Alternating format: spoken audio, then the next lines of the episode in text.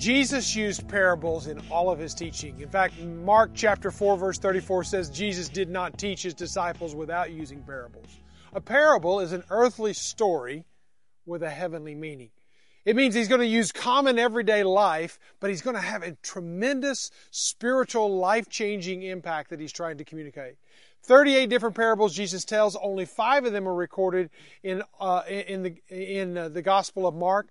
And of them, this one parable we're going to look at today, the parable of the soils, is mentioned in Mark, in Matthew, and in Luke. So, it's an important parable. And I believe it may be the most important parable. Jesus spends more time talking about this parable than any other parable. There are three symbols you need to see in this parable. One is the, the soil.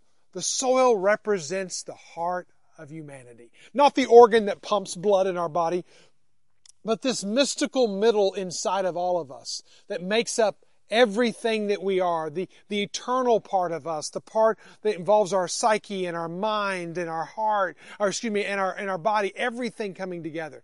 But the second element that he uses is the element of the seed. The seed represents the Word of God. So our heart receiving the Word of God. And the reason I say this is because in 1 Peter it literally says that we were not born of imperishable seed. We were born again out of the living and abiding Word of God. That's in 1 Peter chapter 1 verse 23. That is the second element. The third element is the sower. Who's the farmer? The farmer is our Heavenly Father who's out sowing his seed and as the seed is sown, it's received by some hearts. It is received by one of these four different hearts that we're going to talk about today. There's four different soils that represent the soils of our heart or the tenderness and the receptivity of our heart. The first one is the hardened soil. It's the soil that describes a heart that is impenetrable, unwilling to receive the seed of the Word of God. It is like a hardened path that's been trodden down, that nothing will grow there because nothing will penetrate the surface. Whenever you think about this path that I'm standing on right now, you got to think about a, a, road that has been beaten down, walked on, trampled on, driven on top of. This road is hard soil. You can throw seed on it all day long and the birds are going to come in and they're going to scoop it up before I even get off this road. They're going to be here that fast. Well, there is a hardened heart out there, and some of the hardened hearted people just simply don't want to hear the things of God. You know them and I know them. You bring up spiritual topics, they don't want to talk. You want to talk about Jesus, they want to talk about the game. They want to talk about something else. Uh, the hardened heart are hard people to talk to, but God loves the hardened hearted people just like everyone else. When you think about a hardened hearted person, they're probably not here today. They're probably not watching this. They're probably not listening this on a podcast because they have no interest in it. But here's what we got to realize. The heart produces what the heart possesses. And if it doesn't possess any seed, then it will not produce the fruit of that seed. Then there is the shallow heart. It's the heart that none of us want to say we have, but many people have. It's the heart that is the, Jesus says, receives the seed with gladness, with joy. But when the sun comes out, tribulations come, difficult days come, coronavirus comes, it burns up and people are no longer walking in truth any longer. They are eaten alive by life and its circumstances. Again, if you read that whole passage in verse 16 and 17, it says, These are the ones that sow on rocky ground. Rocky ground, and the ones that they hear the word and immediately, uthus, receive it with joy. They may come in and hear a message and they receive it with excitement and joy and energy, and there's no roots in themselves, but they endure for a while. And then the tribulation and the persecution arises uh, uh, on the account of the word immediately fell, they fall away. I just want to encourage all of us to examine, am I a person who maybe goes to a Bible study, maybe goes to church, Maybe I hear the word and I say, that was a good word. That was, that was fed me. That, that meant so much to me. But then all of a sudden, the coronavirus comes and we all of a sudden throw out our faith and we start living in fear. That's a great example of a person who has a shallow heart. If I am living in a state of fear in the midst of life, I might be shallow hearted. The third soul that he mentions is a crowded heart. A heart that is crowded with a lot of other things. If you look along this path, there is good soil and there is crowded soils with other bushes and other uh, vegetation. Everything's growing up around it. And they're all fighting for the same nutrients. They're all fighting for the same drops of water. They're all fighting for the same sunlight. And what will happen in our life is things will begin to crowd in around us and begin to take our attention, begin to take our loyalty, begin to take our priorities, and they will crowd out the Word of God. Whether it be our sports teams, our fantasy leagues, our traveling teams, our busy corporate world that we live in, things just crowd in and choke out the Word of God to where no longer do we have time to spend with God. No longer do we have the money to give generously to God. No longer do we have uh, the energy left. And as, as, as this, the scripture points out in verse 18 and 19, he literally mentions that it's the cares of the world, the deceitfulness of riches, and the desires for other things. Three different distractions. There's the emotional distractions of the cares of the world. How many people like this photo? How many people are following me? Did I get the promotion? Am I getting the praise from my supervisor that I want? So many things will drive us emotionally. Number two, increased wealth. He mentions the deceitfulness of riches. We start chasing after money and more and more money. Money's like salt water. The more you drink, the more you want to have. You can't ever get enough of it. And whenever you think about that, it leads right into the last distraction luxuries in life. There's so many things that we want, we desire. He says, desire other things. Things become our little gods. Bob Bill said it like this when you out when your outgo exceeds your income, your upkeep will be your downfall. And so many times we get so many things in our lives and then our things own us all of those are choking out the word and the work of God in us. The heart will only produce what it possesses. What does your heart possess? The fourth heart is a responsive heart. And clearly, we've changed environments. We're in Westwood Gardens greenhouse, and you can see the difference. You can smell the difference. You can nearly taste the difference of a responsive soil and what it's like. It's totally different. And whenever you look at the scriptures in verse 8, he says this that the, the soil was growing up and increasing and yielding.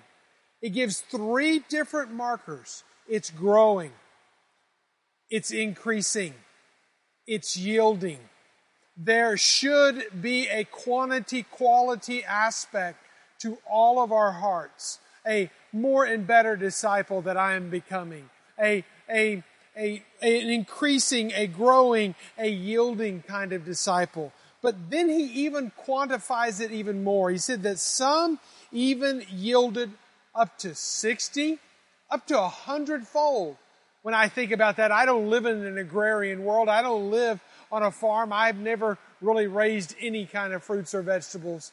But when I began to research what was a good yield, and in the times of the Bible, in the typical climate of, a, of that arid culture that they lived in, it was seven to tenfold.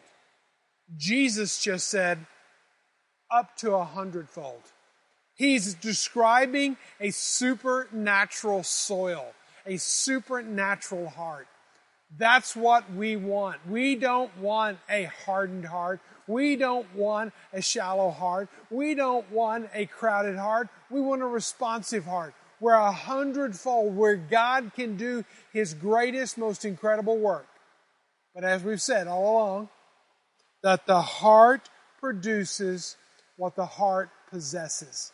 If your heart is not receptive to the Word and the seed of God, it cannot change us. It cannot yield. It cannot produce in us. How does that happen? That doesn't just happen in a vacuum. That doesn't just happen because we will it. You have to go back hundreds of years to a prophet named Ezekiel. And when Ezekiel said, in prophetic words, he said, I will give you a new heart and a new spirit I will put within you. Now just think about that. God had promised hundreds of years through a coming Messiah, Jesus, that He would put a new heart in us. He would put His Spirit in us. And He said, I will remove your heart of stone and I will give you a heart of flesh. If your heart produces what your heart possesses, you must possess Jesus. You must have a relationship with Him, and then He can produce Himself inside of you. He can produce the fruits that He wants to produce in us. Will you give your heart to Jesus today? Will you yield your life to Jesus today? Will you surrender yourself to Jesus today? I pray you will. Hey, uh, good morning, Grace Point Church. My name is Brett Ferguson, and uh, my family and I have been attending here for about seven years. This morning, I have this awesome panel up here with me. We are going to have a uh, small group type discussion for you, um, with you, hopefully. Um, we want to model something that you can do even at home with your friends, even if it's over text with people in your small group, whatever that looks like. But we want to spend the next few minutes and go deeper into the scripture and the parable that Mike just read from Mark chapter 4 and just taught on. Um, I want to introduce my panel. To my left here is uh, Jay Jones. Jay is a small business owner, owns a food truck, also a fellow Denver Bronco fan, so go Broncos. Can't actually fist bump, but that's close enough, all right? Next to Jay is uh, Justin Trawick. Justin uh, works in supply chain at Walmart and uh, is well dressed today. I love the light blue sweater and, and khaki pants, JT, so that Looking looks sharp. good. Looking sharp. And uh, you also lost the razor this week, so that's good too. Next is uh, Patty, Patty Seal. Patty has been an educator for a long time. She's also very involved in the special needs ministry here at Grace Point. Patty, thanks for coming this morning. And then finally, we have Melissa. Melissa Taylor is a senior at BHS. Uh, really weird senior year for you, I'm, yeah, I imagine. Yeah. yeah. very different. So thanks for joining us this morning. All right, hey, let's start with something light. We want you to uh, participate at home on this one, okay? So if I were to ask you, what are your three, top three quarantine essentials? What are three things you can't make it through the quarantine without at your house right now? Feel free to comment uh, on the Facebook feed live of what your three quarantine essentials are. Jay, we'll start with you. Top three quarantine essentials. Uh, Facebook, because we're on it now. Uh, probably cleaning supplies and a low fiber diet. low fiber diet. Got to save that toilet paper, right? JT, what about you? Top three. Uh, for me, I would say Wi-Fi or internet. Yep. Um, trail mix. Gotta have the trail mix. And, uh, you know, I'd probably say no razor because first time in 20 years I've been without shaving. So that's impressive. Yeah. It looks good on you, man. You ought to keep that around. A little too much gray. True that. Patty, top three. My husband, he's a great cook. And um, also my back deck and my phone. All right, you got to have that moment of serenity outside in the back patio. Hopefully, it's covered because it will not stop raining in the middle True. of the quarantine, right? um, yeah, video chat. There's like five different kinds. You know, like Google Meet, Google Hangouts, Zoom, Snapchat, Discord. Lots of video chatting. Do you just um, have all of them going at once? Yes. Just, yeah. I just have multiple devices video chatting with a lot of people. Um, my dogs, two of them, love them, and the family. All right, that's good. At our house, definitely bandwidth is a precious commodity right now, so you got to have the bandwidth. Uh, definitely have to have Disney Plus for sure because there's a lot of content on there, and since we can't even get outside in the rain, uh, been a lot of Disney Plus. And then the last thing is uh, got to be the snacks. You got to make sure you're uh, well equipped in the pantry right now. So um, that's ours. hey, let's move on to the parable that Mike just taught us through. Mark chapter four. I love this parable of the sower and the seeds because it's really accessible, right? Jesus explains what it means. It's, it's not super complicated to understand, which is awesome. So let's talk about just at a high level, as you, we've all read this parable this week. We just heard Mike teach on it. What's one thing that just kind of sticks out to you that maybe you hadn't really noticed before, you hadn't really thought about much until this week? Melissa. I think mine's probably like the end where he talks about how, like, he just goes through and reviews everything he says, um, because it's really easy for me to, like, get distracted or not catch everything that he, like that's being said. And so he, he goes back and he says, listen, this is what I'm saying. Uh, hear it and listen and take it to where you're going. So, it's good. That. On those lines, too, at the end of the parable, when he says, let those that have ears hear um, and let, let them hear, um, the word hear, I keep thinking, um, you know, how do I hear? How do I respond? Um, and I also think about the seasons of my life that those soils change, as you were saying, Jay, and um, even during in the areas of my life, things change. uh, Yeah. how I respond changes. That's great. We'll come back and talk about the seasons of our life here just in a minute. JT, anything stick out to you on this Yeah, one? for me, I, you know, when I first think about the parable, Jesus was teaching the disciples, and they were going out to, to share the gospel. And I think he was teaching them that not every soil was going to be good soil, right? There were going to be people that rejected them, but that were rejecting Christ. And with that, I have to reflect on my own life, just like you said. You know, am I good soil? Is is my life bearing fruit? So I think it's kind of twofold for me. Yeah. I- I think that last part was what stuck out to me that I hadn't really thought much about before, which was at the end, he says, Look, it, the good soil yields a crop that's like a hundredfold. And I think sometimes for me in my life, look, I've grown up in church, and my family, we're very involved here at this church. And it's easy to kind of go, Hey, I, uh, I went to church this Sunday, we did the thing. Um, we, I, I did my Bible study today, check a bunch of boxes and feel like, oh, my soil, the soil of my heart must be good.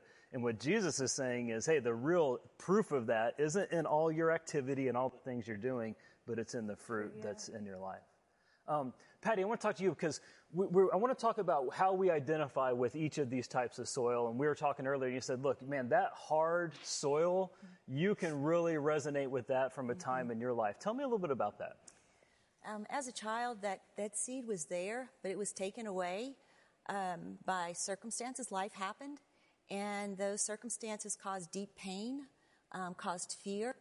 Um, had I had feelings of rejection and betrayal and abandonment, but I didn't turn to God. I didn't. I didn't want anything to do with Him. I didn't want to pray to Him. I didn't want to hear His name. I didn't want to hear about Him.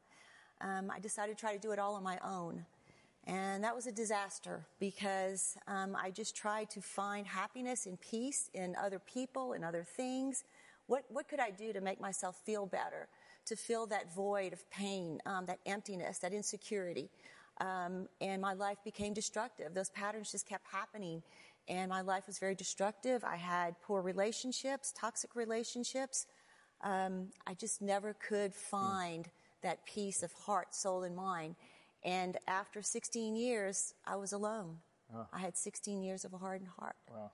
What sticks out to me, and you, you had told us that earlier today, is, you know, either when we have a hard heart or sometimes when we encounter other people who have a hard heart, I think it's important to remember that that is often a result of a lot of pains and wounds and difficulty that people have gone through. And to have some grace, right? Some, some mercy for people who we see that are in that situation It can be a frustrating experience. To, you just want to shake people like, why can't you see that this is the truth? And sometimes you go, man, the, the wounds and the pains of their life are so great. It's just hard for them to, to move beyond those things. Talk about how you got out of that moment, uh, that moment, that 16 years of hard-heartedness. What, what changed for you? Well, um, God kept showing up in my life. Um, he, in people that He placed in my life, I began to see His love in and through them, and that was making a difference. Um, and um, even in, in good circumstances in my life, good things were happening. I was being blessed in many ways, and so even the the painful situations and circumstances and the good ones, I was. He kept showing up, and and that just stayed with me. And then four years ago, um, my mother died, and um, I found her journal and her Bible. And I read her journal and found out she had been praying for me for 40 years to find my way to God. And, um, you know, power of prayer. And, and then um, her Bible, I started reading it, and it started coming alive to me. And then a few months after that, um, my son brought my husband and I here to Grace Point. We had been out of church for over 15 years. And uh, we started coming, and we kept coming week after week, and my heart just began to soften. It was open, and I began to pursue him, and I wanted just desperately to have a, this relationship with him. Wow, that's all. I love the story of a mom who prays for her daughter for 40 years. And I, parents, like right now is an intense parenting moment, right? I mean, I was trying to do fifth grade math this week, and let me tell you something. Uh, I was not praying for anybody. I, was a, I wasn't feeling uh, very spiritual in that moment. Um, but what a story of a parent praying for their kids for 40 years. Oh, man, that's convicting to me to hear. Um, so the next soil that he talks about in the scripture is this idea of a shallow soil that there's there's topsoil but then there's big rocks underneath and, and we all maybe have this spot in our yard right where there's the seed goes in and it looks good maybe in the spring when there's a lot of rain but as soon as it gets hot and dry and there's not much actual soil there there's big rocks it, the grass dries up and it withers up and dies Can anybody um, talk about in this group of, of a time in your life where you felt like, man, I, I've had that kind, I can relate to that. I can relate to shallow soil. Yeah, I I think for me, um, just because of like the habits that I've come up with and the things that I do, like for example, I think I struggle with feeling really pressured versus like feeling pride. So like on the good days, I'm like, oh yeah, I got this, Psh, like we're good.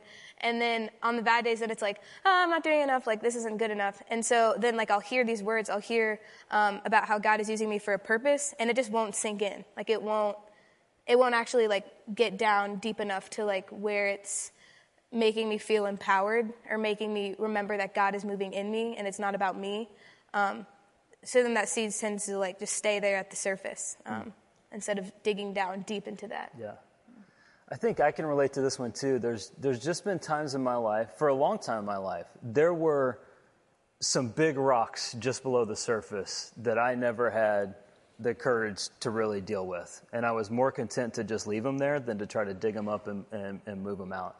And, and the way that showed itself was then when, as soon as things went a little bit sideways, whether it was a high stress time at work or at home or whatever it might be, then there were things in my life that came into my life that, that shouldn't have been there. And so, you know, I can really identify with like leaving these big rocks underneath there, leaving the shallow soil, and on the surface it might look okay, but underneath there's stuff that's just not right. And I, I think part of what God wants to do, He wants us to have the courage to say, like, we got to do some excavation, right? We got to get this stuff out of there dig, and get yeah. this, yeah, dig down and let it dig down deeper. Um, the third soil that he talked about was crowded soil. And I think this one was one that we all really felt a lot of, uh, that we could really resonate with. JT, I'm going to start with you on this one. T- talk about kind of what crowded soil might look like in your life. Yeah, well, first I'd tell you, I think I could identify with all three times when I've been hard hearted, Yeah. uh, times when I've been shallow, but crowded one is probably the one that's most prevailing or the most challenge for me. I'm driven, I'm busy, I can overpack a calendar. Uh, my my wife will jokingly say, you know, she, she's rallying us all up to go somewhere. You know, we have to leave in 15 minutes. That I may respond, "Hey, I got time to clean out the garage." is I will overpack things, and as I just think about, you know, life, it's family, it's sports, it's church, it's work. You know, you just get um, over busy, and you choke out uh, your, your, time with God. Yeah. And so I definitely have to, that is a yeah. challenge for me. Jay, what about you? I know you had, we were talking earlier, some experience. You're like, man, that, that that's me. Yeah, uh, I mean, I was raised in I was raised in church, and so the, the seed was cast then for sure. Um, you know, I, I, tried, and then uh, it was kind of the self doubt that can I do this thing? Can I have a relationship with God? And it was almost like, no, I can't because of the distractions. So I pursued, you know, the the pleasures of life. I pursued, you know, uh, lust. I pursued success and things like that. That just um, the I was better at, quite honestly, and. Uh, and, and, so you get that fulfillment or that at least fleeting happiness from those things, and that's kind of where I, I had spent all of my time achieving uh, what I thought was was real, you know, happiness. Yeah. How did that? What was the end result of that? Where did that Where did that path take you? Well, um, you know, throughout the early portions of my life, it was much more. Um, you know, surface level. And then once I got into my family, uh, those kind of success driven items would lead me to places I shouldn't be. Um, I started to damage my family. Like it was getting to the point where I wasn't going to have a family uh, if I kept doing what I was doing, and I was okay with that, quite honestly. So uh, I had given myself up to the thorns, uh, really, and that's kind of where I I was living for a long time. So you're here today. Yeah. So I'm assuming you kind of moved beyond that. What? How did God move you past that point of just overcrowded? Well, it, it's it's crazy. You'll hear people talk about a, a, certain event that maybe happened in their life, and, and, Patty, you alluded to certain things that you know God stayed with you, and you found your mom's Bible and, and things like that. Um, it was a really supernatural experience for me. It was weird, honestly, uh, how it happened. It was like I was still moving uh, and embracing the thorns when sort of uh, Christ, the Holy Spirit, in my opinion, just sort of erupted in my heart, like just broke me uh, down. And and you, you think of the the passage Mike talked about is in Ezekiel, that's so true for me. I had this heart of stone, and then suddenly this heart of flesh, and it was painful, quite honestly. So for years, um, I was trying to figure out what is happening to me because I began feeling, and we pursued different things secularly, but we found Grace Point here, uh, and and just in this church body, um, the Spirit through Mike, through lessons from the stage, through community, began just working on us and the family. We're now very very tight. I, I like your story, and I, I want to go kind of what Patty said earlier was in addition to Jesus kind of sowing the seed in our life, he's also always working on our soil, right? He's also always moving us from, from hard to, to better soil in our life. And I think you, you two both have really good experiences that, um, that talk about that. And, and, you know, for any of us who feel like, man, the soil of my heart's not where I want it to be, I think it's a, encouraging to know that Jesus is there working on, on that also. Um, JT, talk about when, when in your life, just you know, things that have changed that help you get from a crowded space to uh, a better soil spot in your life. Yeah, well, you know, I, Brett, probably six, eight months ago, went through uh, the early stages of kind of a restructure at work. My job was changing. There was a lot of uncertainty, and I know there's a lot of people in this area that face that. But until you walk through it yourself, it's just it's super challenging, just how to react and what to do. And really before that, tell you how good our God is, is, you know, months before that, a good friend of mine that lives out of state, been a long time accountability partner, challenged me on what was the structure of my quiet time. And as I kind of reflected on how do I have quiet time and really what are all my times with God, it, they have become very transactional. I go to church, I do Bible study, even when I do quiet time, it's a transactional where, hey, it has to fit in my calendar, and it really became about me. And he challenged me with this process of setting up kind of a structured quiet time where you read through a chapter of the Bible a day, then you kind of observe what, what are things that came out of it, how do you apply that, and then you pray through Scripture. And it's soaping, and Mike shared it a couple weeks ago, even um, um, in his sermon. But through that process, man, I, I changed the way my quiet times are structured and scripture became alive. I started to have a real relationship with God. And I didn't realize it at the time, but I started reading through Paul's letters. And you know, if you think about all the things that Paul did, he was stoned, he was beaten, he was, you know, multiple shipwrecks, he was imprisoned in all those times. But, you know, Paul never focused on him. He, uh, you know, he looked at Jesus. And the reality of my life is I'd been looking at me. And through that experience, God helped me stop focusing on me and start focusing on him. And so it helped me through a very challenging season, um, work through something I probably would have had much more difficulty working through. Yeah, that's good. Man, thanks for sharing that. You know, I think through, when we talk about this crowd of soil, just to wrap up the discussion on the crowd of soil, Mike said something to the effect of, you know, in America, this is probably one of the most common types of soil in our life, right? There's just so many things constantly vying for root in our heart. And, and I just think of this moment in time that we're in right now where you know we're largely stuck at home. There's not a lot of things to do. There's just a lot of change to our schedule. And i think maybe this is a time for all of us to really take a look at the soil of our heart and say it's gotten too crowded and and we're going to clean it out with a little quarantine right? And and we're going to use this as an opportunity to really kind of reset where where my heart is um, last question I want to ask. I want everybody to think about a time when, man, the soil of your heart's been that good soil at the end that Jesus talks about, where this, the Word of God goes in and it bears fruit in your life. What were some things that were true about your life then? What is necessary for you in your life to have good soil? Jay, let's go with you. You have a pensive look in your face. Because I have no answer. No. Um, uh, it, it is. It's sort of um, what, what happens to me is that when I have good soil in my life, it's when I begin taking risks that are beyond my own boundaries of fear. And so when I step out in faith and I'm afraid of something, then all of a sudden God, I experience Him directly. Okay, and so um, What's an example of a risk maybe you've taken? Uh, mission tri- or uh, uh, global adventures, global we like to say. And, yeah, yeah. Uh, but but those are those are things. My very first one to India, uh, I was like, you know, I told Randy, I'll pray about it, and there was no chance I was praying about that. But I went ahead and, and stepped out into that, and it was like, this is where I experienced a God. Right. This is where I experience God. And so when I find myself in complacency or apathy or routine, then I'm, I'm looking for places to step out into, into fear and, and, and have awesome. faith. That's good. JC, what about you?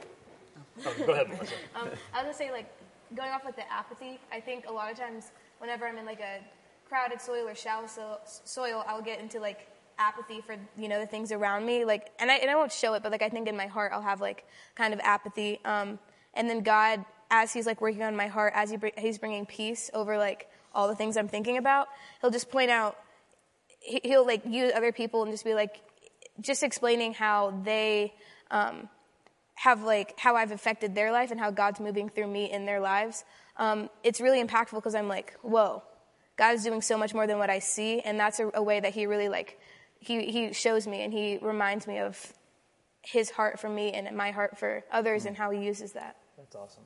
That's awesome. I was going to say time in the Word, you know, yeah. just focus time in the Word. I, you know, quickly I'll tell you just a little accountability story. So that friend of mine, if there's ever a day when, so we, we text each other just what we're learning and what we're reading every day.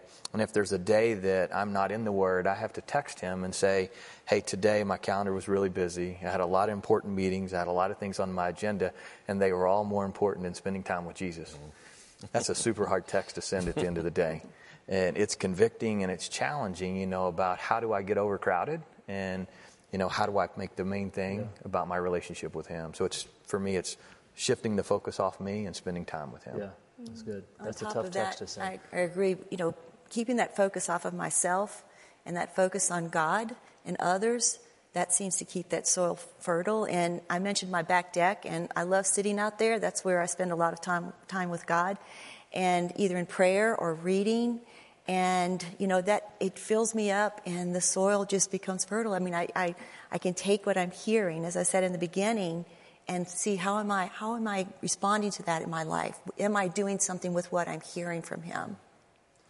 um, I, th- I, think there's a few things that stick out to me from this discussion. One is just the time alone with God, right? And whatever that looks like for you, that's that's an essential element to good soil, right? I have to be spending time hearing from God. The other thing that, that Jay and Patty have definitely mentioned, and, and we've talked about a little bit this morning, is time with other believers. You know, coming to this church and being a part of a biblical community was a key part of both your stories about um, kind of going from rocky or bad soil to, to healthy, good soil. And I just want to encourage us as a church together don't let social distancing becomes spiritual distancing in your life. It's okay to continue to text your friends about what's going on and continue to engage and check up on people beyond just how are you doing how's your you know how's your internet stream but also hey spiritually where are you right now we can't get together we have a small group that meets at my house you know most sunday nights and and we're not going to get together tonight. It's a little bit different but i still want to try to engage with people and say hey how are you in this time? Where are you in your relationship with god? This is bringing up so many emotions so many feelings for people. It's more important than ever that we uh, we avoid spiritual distancing and we continue to engage in, in people's lives.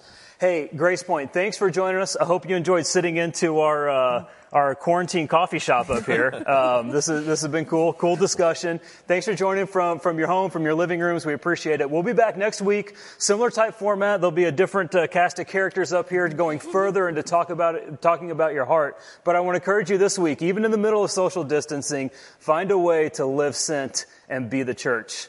We'll see you next week.